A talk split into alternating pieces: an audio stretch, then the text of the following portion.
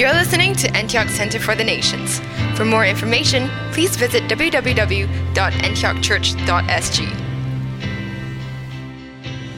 Hello and welcome one and all to the Antioch Center for the Nations, our Thursday night meeting. Always a pleasure to be in the presence of our King. Jesus is wonderful. I'm going to uh, go into the Word and we may end later with some uh, praise and worship. I have a simple message tonight, very simple, just something that occurred to me as I was looking through the scriptures about salvation about being saved uh, and about the future tense surrounding that. People who will be saved, put the title to the message out there, simply will be saved. Now, we know that we will be saved. Uh, often, there's two contexts in the passages of Scripture uh, that the Bible speaks of salvation with verbs, and one is future, and it says will be saved, and the other is continuous and progressive. So the Greek, whenever speaking of salvation, says we are being saved now, and then we will be saved, meaning a rescue uh, toward the end. Because we're, we're on a passage, and, and I, I, I talk about this pretty often, but sometimes we have that mentality that, okay, we are, we are saved, meaning that uh, we're saved and so it's done. You know, it's, it's a long process, but as I looked up specifically the future tense, where it also conveniently in English is always translated will be saved, saved in the future, not yet, but heading to the day of redemption, there are interesting, there's an interesting pattern that emerges. Of course, there's seven things we're going to look at, and uh, they're simple. And you know all these passages, so we're just going to go into them and I'll read them one by one. The first one is uh, what do you need to, to, really it's a question I would ask you, what do you need uh, to be saved? What do you what do you have to do to make sure that you will be saved? Remember the phrase will be saved, you'll see it occurring several times through these passages. Uh, the first one is you need to enter the gate. It all starts there. And the passage says, Therefore, Jesus said again, Very truly I tell you, I am the gate for the sheep. I think all of us understand that He is the gate, and through Him everyone goes. All who come before me are thieves and robbers, but the sheep have not listened to them. I am the gate. Whoever enters through me will be saved. Uh, they will come in and go out and find pasture. Then he goes on to use that verse that we often think that we use in application to what the enemy does. The thief comes only to steal, kill, and destroy. Uh, I have come that they may have life and have it to the full. I am the good shepherd. The good shepherd lays down his life for the sheep. So here we see there in verse 9, I am the gate, whoever enters through me will be saved. Now we know that, that we need to make it to the Father through Jesus. You know all the passages that uh, only through Jesus, Jesus says, I am the way, the truth, and the life. No other person, no human can make it to the Father except through him. We also know that the gate itself is uh, in conjunction with the gatekeeper. And recently, when we studied that, we found out that really that, that's the Holy Spirit. The Holy Spirit keeps the gate, leads people to the gate. He allows people to enter or not enter. So the Holy Spirit is the one that compels us from the very beginning to even go toward that gate. Before you're saved, the Holy Spirit is already active in your life. I remember the Holy Spirit in my life before I ever knew Jesus. Before I ever entered the gate. Before I knew that there was a gate, the gatekeeper was already calling me. Because that's the active force of God's ministry on earth today is the Holy Spirit. So the gatekeeper is speaking and calling people to do this first thing. Why? Because God is not willing that any should perish, but that all would be saved that they all will be saved. So there's, there's no possibility that there are people that are destined to go to hell. I think everyone is destined to go to heaven, but even if you are destined to do something, you still have been given free choice. So we either go through the gate or we don't go through the gate. But we remember that I remember going through the gate. I remember in uh, 1984, I remember the gate uh, appearing in my room uh, and I ran away. First, when the Holy Spirit did all those things to lead me to the gate, I met the gate, but I ran away from the gate instead of going through it. Because you can be brought to the gate and not walk through it.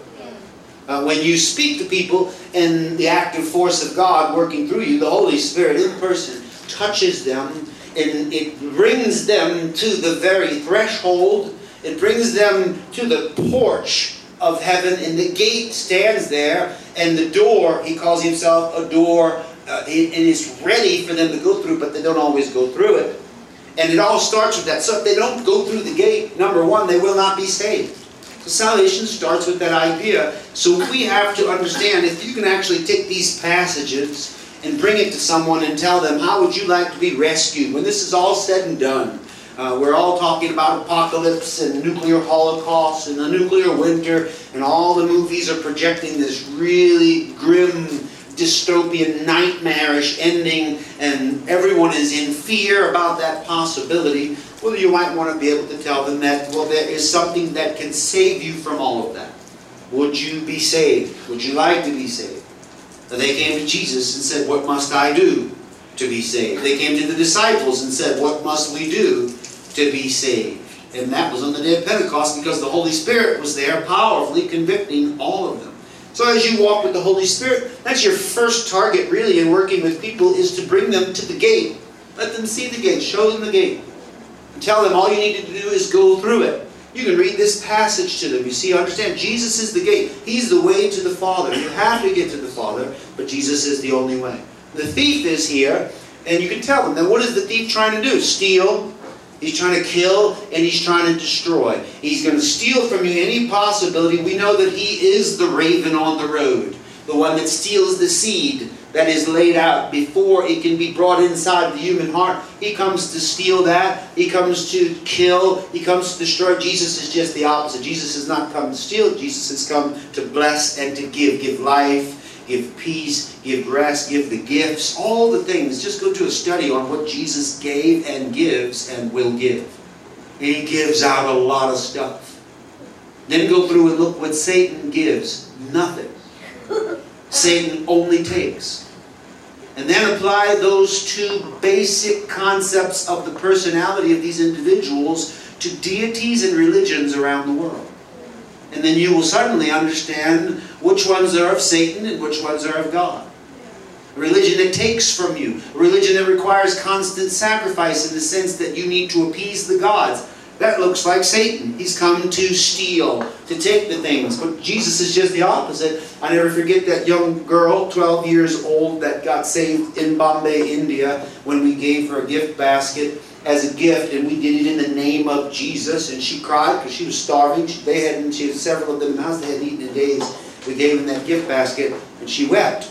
Uh, a bucket of love, and the thing she said haunted me ever since. She said, Who is this Jesus that gives to me. All of my gods have only taken from me.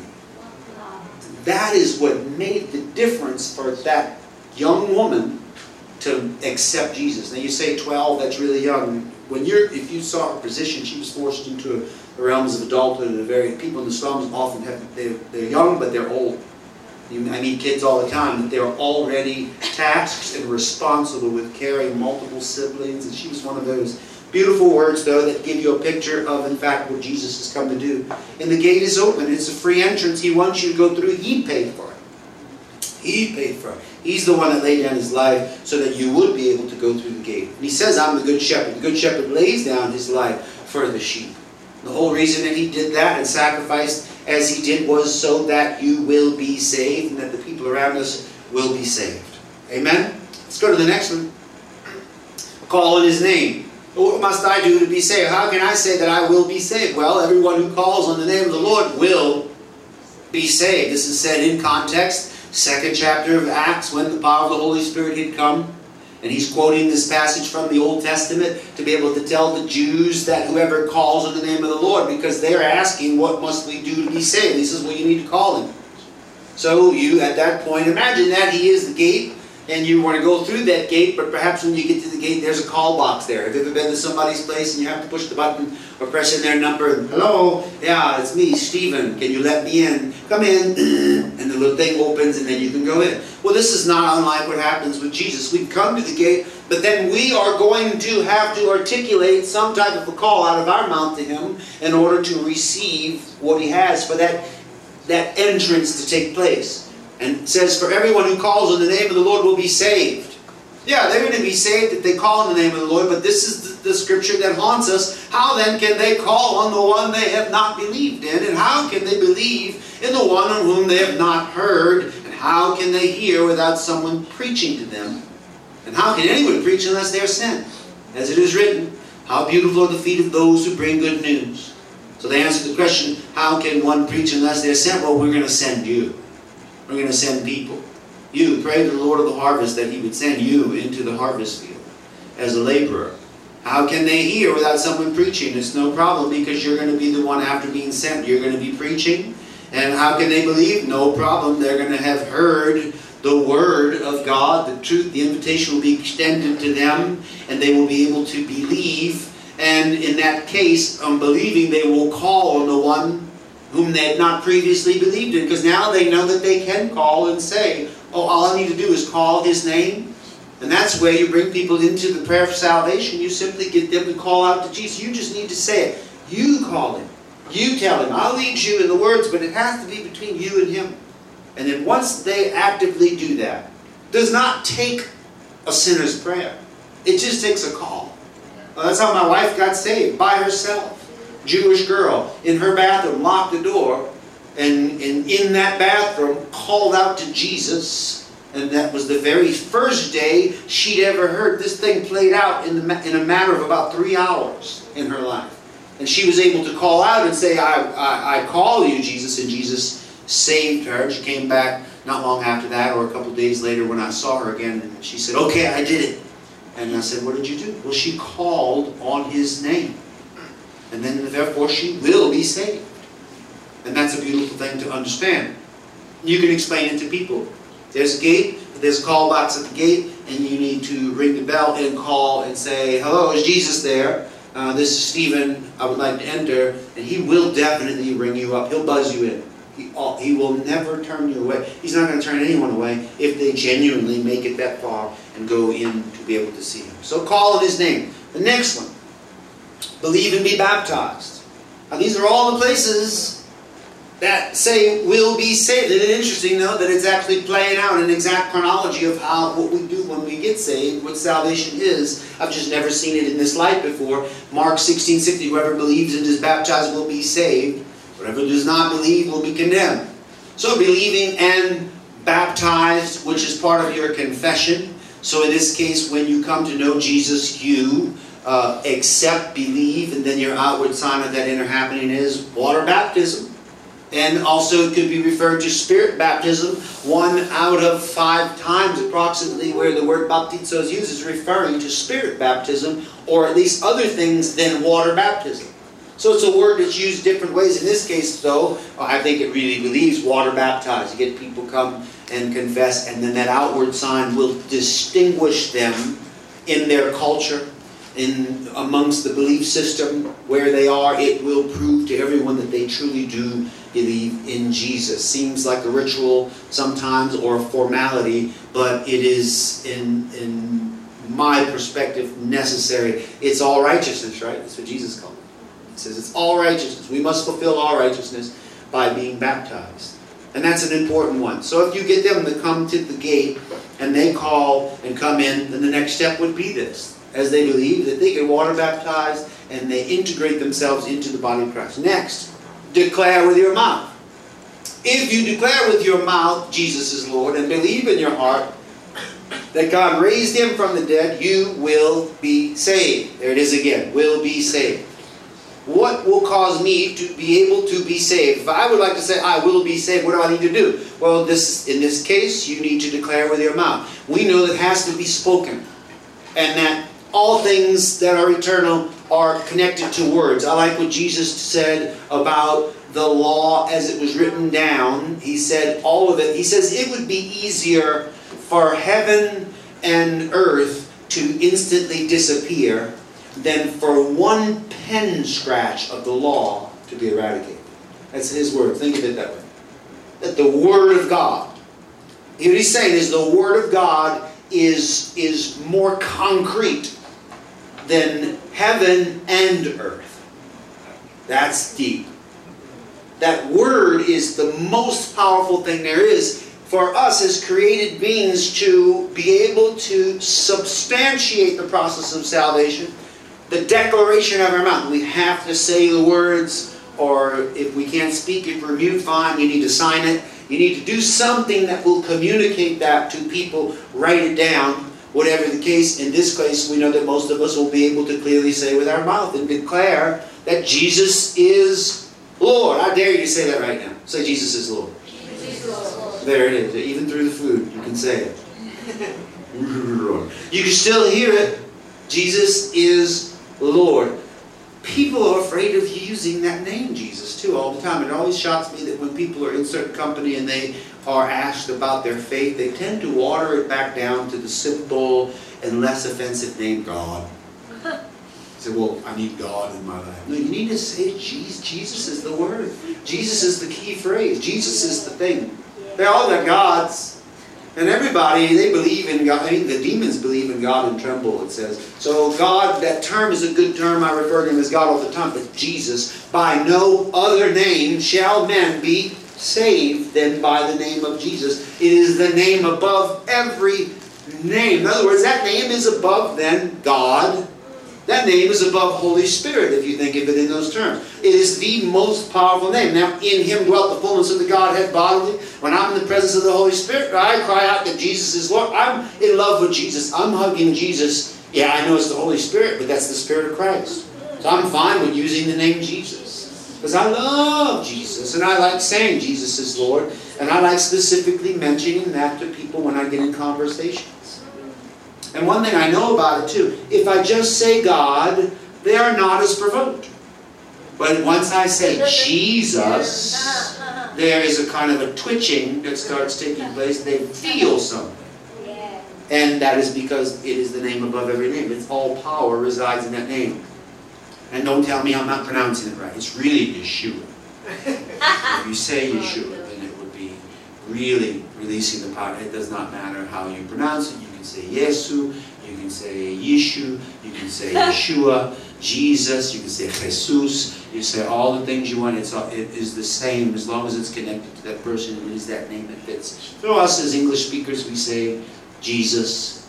I love the name Jesus. Sometimes I just chant Jesus. I just say Jesus and talk Jesus. Jesus is Lord. Believe in your heart that God raised him from the dead. You will be saved. So you say it while you're believing. The first believe and baptize, and the second declare with your mouth. Okay, we go to one. Uh, the next thing, influence others to be saved. And I'm going to explain this when I read it, Acts 11, 14. He will bring you a message through which you and all your household will be saved.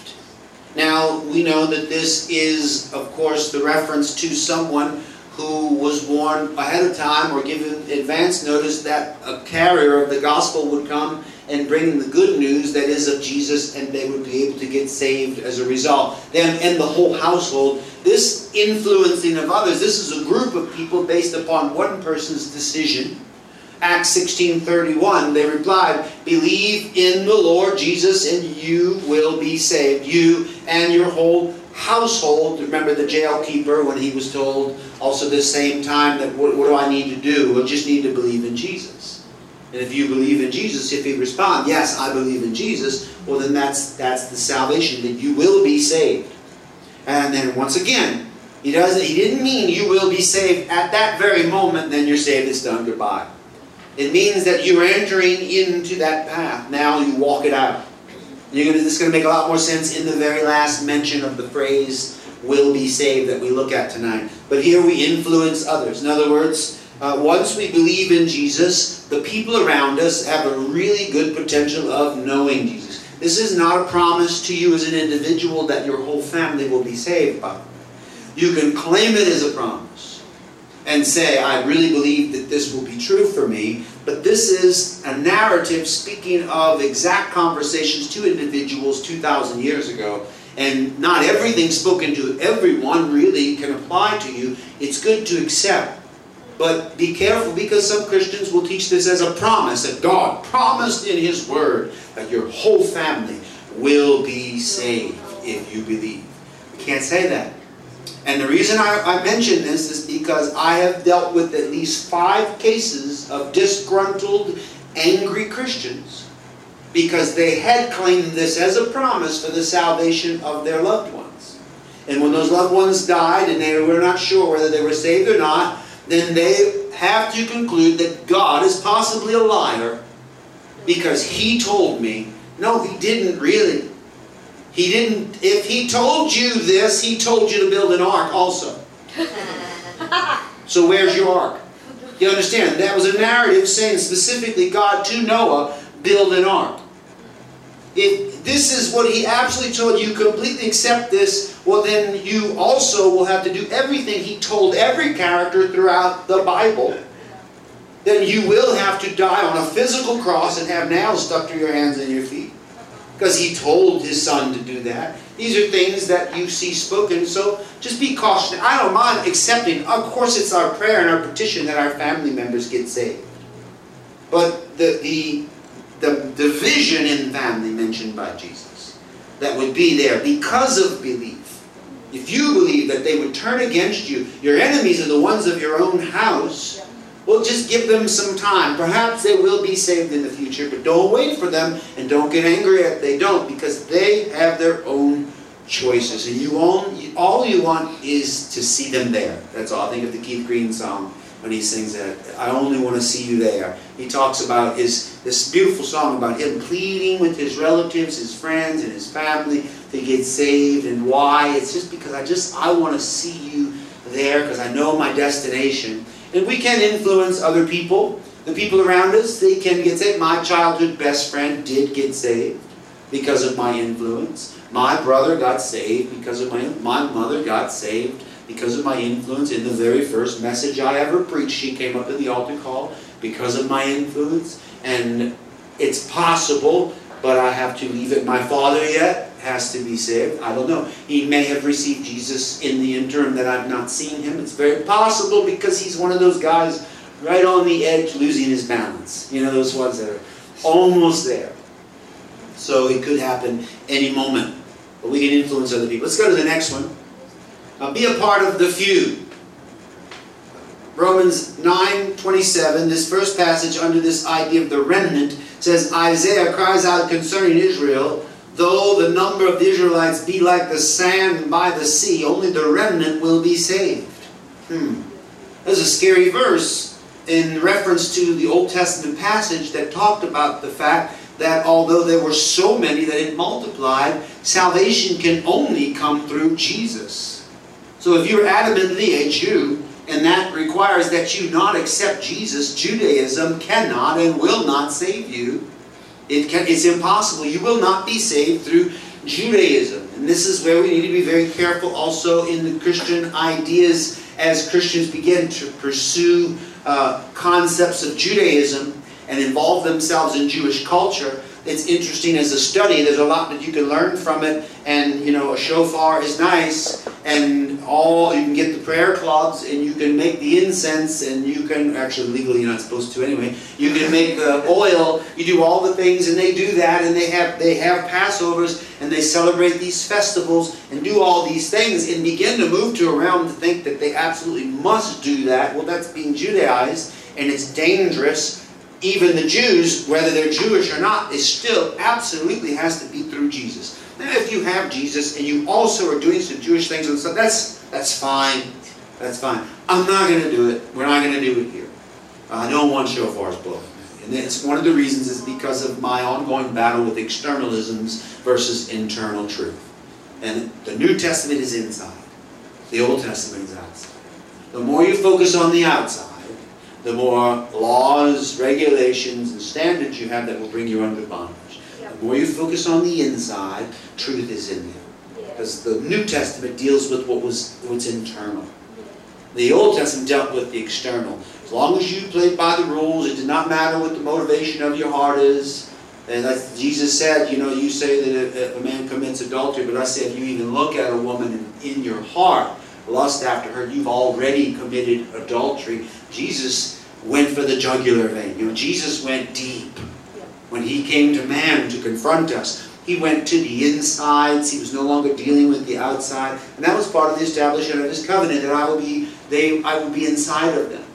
Uh, he wanted that internal relationship. He wants to be in the center of you. The center of you is his dwelling place. That is the temple of God. The Holy of Holies is located inside of you. That's why from your innermost being will rise up that river of living water. It's coming from the threshold of the throne, but that throne in a strange spiritual way is actually in, inside of you. You're carrying it because he's not limited to space and time. Yes, we will go to a physical throne. Yes, there's a physical heaven. But for now, we carry, we have this treasure in these earthen vessels on the inside. So keep that in mind anyway, going off on a tangent about this. There's another passage relating to this in Romans 11, verse 1. I asked then, did God reject his Jewish people? By no means. Also, I read this so you know I'm not anti-Jew. I'm not an anti-Semite. I'm an Israelite myself, Paul says, a descendant of Abraham from the tribe of Benjamin. God did not reject his people whom he foreknew. Don't you know what Scripture says in the passage about Elijah, how he appealed to God against Israel? Lord, they have killed your prophets and torn down your altars. I am the only one left, and they are trying to kill me. And what was God's answer to him? I have reserved for myself 7,000 who have not bowed the knee to Baal. Now he's using an Old Testament reference, but he goes on and brings a comparison into the New Testament. Also, this gives you kind of an example of how to use the Old Testament. So too, at the present time, there is a remnant chosen by grace. And if by grace, then it cannot be based on works. If it were, grace would no longer be grace. Then he goes into the very long debate about works versus grace. And of course, grace wins every time. Grace is the only way to go. It's the only thing connected with Jesus. And in this case, he's referencing a remnant and saying that there is a remnant now and many are called, but few are chosen. I'm talking about will be saved. He's talking about people who will be saved, that the ones that believe by grace, not by the Old Testament, not by um, the, the, the, laws and the rules that were held by those who were stiff necked and hard hearted, it says in the Bible, the people who could not enter the rest. But he later, the writer of Hebrews says there's a rest that remains for anyone who enter into it, whether Jew or Gentile, Greek, Jew, does it not matter. All people are exactly alike. It does not matter what they are, it does not matter their, recently I made a post about one of the greatest, if not the greatest travesty of humanity is to judge a man according to his culture, judge him according to his creed, what he believes, his culture being his nationality, his ethnicity, his color who he is, it does not matter. God sees every single person. He's no respecter of persons. We can eradicate that somehow, and I know that's a pipe dream and a virtual impossibility. But in my personal life, I'm going to do the best I can to not put the borders of color, culture, and creed on relationships with people so that I can relate to them as an individual. Because I've been accepted, regardless of my pompous Americanness. I have been accepted by Singaporeans. I have been loved. You take me with the. I am obviously American. I can't get away from it. Uh, you can. You take me out of America. You can take the man out of America, but you can't take America out of the man. I've been out more than 30 years, and I'm still very American. I don't try to be, I just am. But you accept, you overlook that and accept me in love. And it's the same in this relationship we have with people. Make sure that we understand there's a remnant, but they're going to come from all the, that's what Jesus said when he was debating and, and pleading with the Jews to come in. He told them the parables about the wedding feast and how they're all going to make excuses and, and about the fact that the, the the, the Lord of the feast would then say, Go into the highways and the byways, get the halt, the blame, the lime, bring them in. The halt, the blame, the lime. So get the lime, we're going to have some margaritas. And, no, no, no lime. The blame, the lime. That's what I said. The blame, the.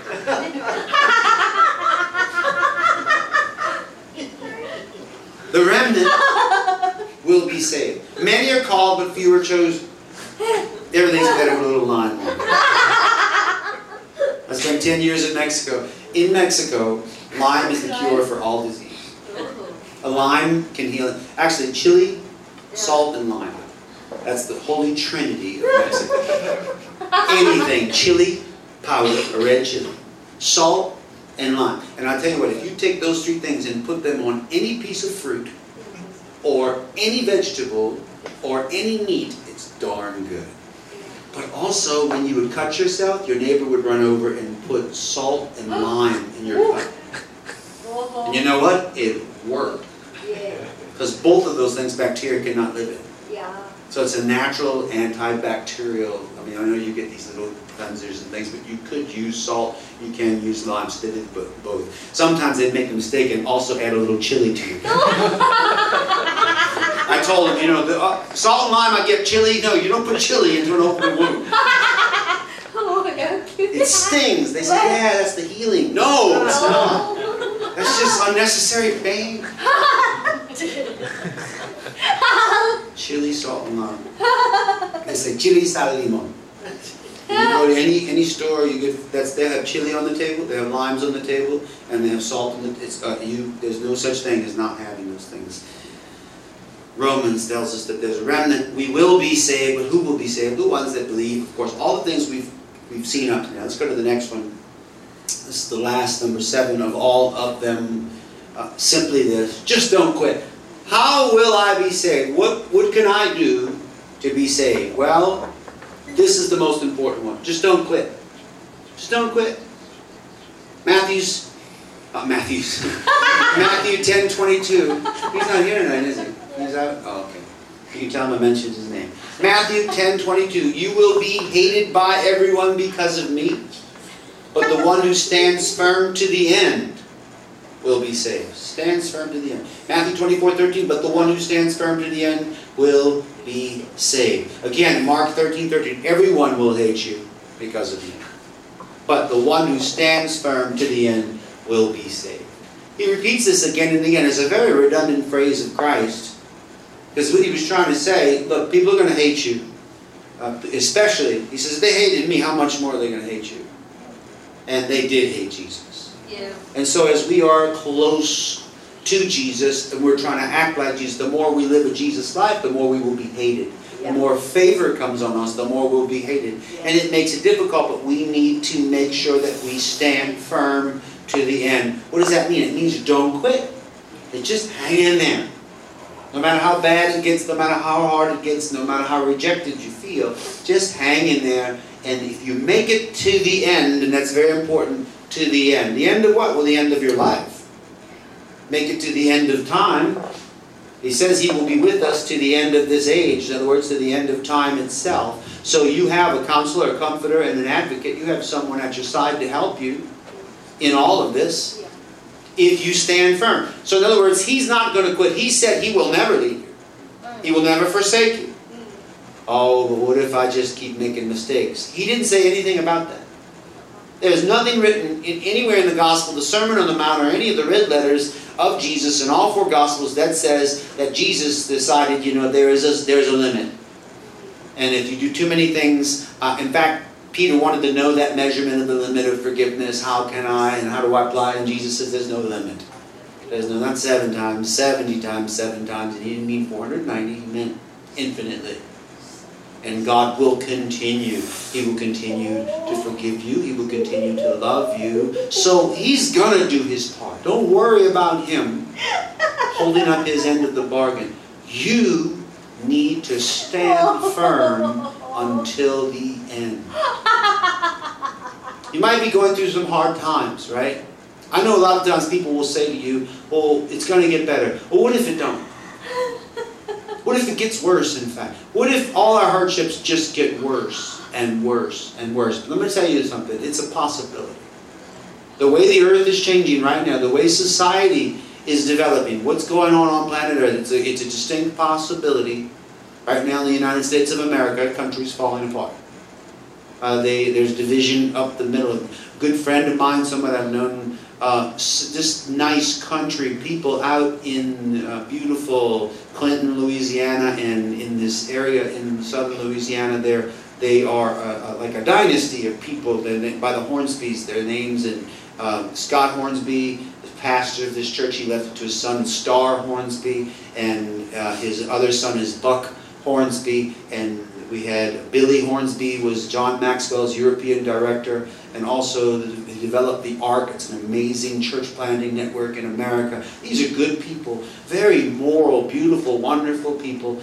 Buck was out on, the, on his own property, and a car drove by and shot him with a shotgun. He 15 pellets in one side of his body, uh, three lodged in his eye, in his ear, in his neck, missing his carotid artery by just a hair. It's a miracle he survived. Why? And they don't know why, who there. There are four people that were shot. Three died. Buck survived. He was on the news and they asked him, you know, what got you through with this? And of course, he gave glory to God. He said, my God got me through this. Any problem, your God will bring you through it. And he's saying in the interview, his eyes swollen up. He's got, he's still got bullets stuck in him. He's a really tough guy. But my, my thought is, gosh, these are Christians. I, I can't help but think it's connected to the fact that they are God's people.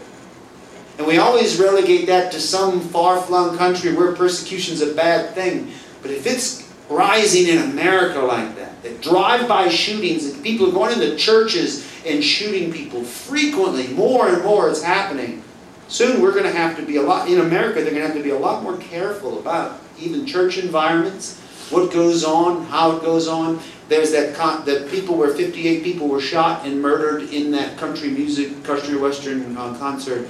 Uh, they just before that that moment that he opened fire, they all they all said the pledge of allegiance. They gave honor to God as a group, all of them, and uh, just that has been that that same practice has been eradicated in some for, um, parliaments but mostly country and western people. They are also a lot of them are Christians. They're connected to that community.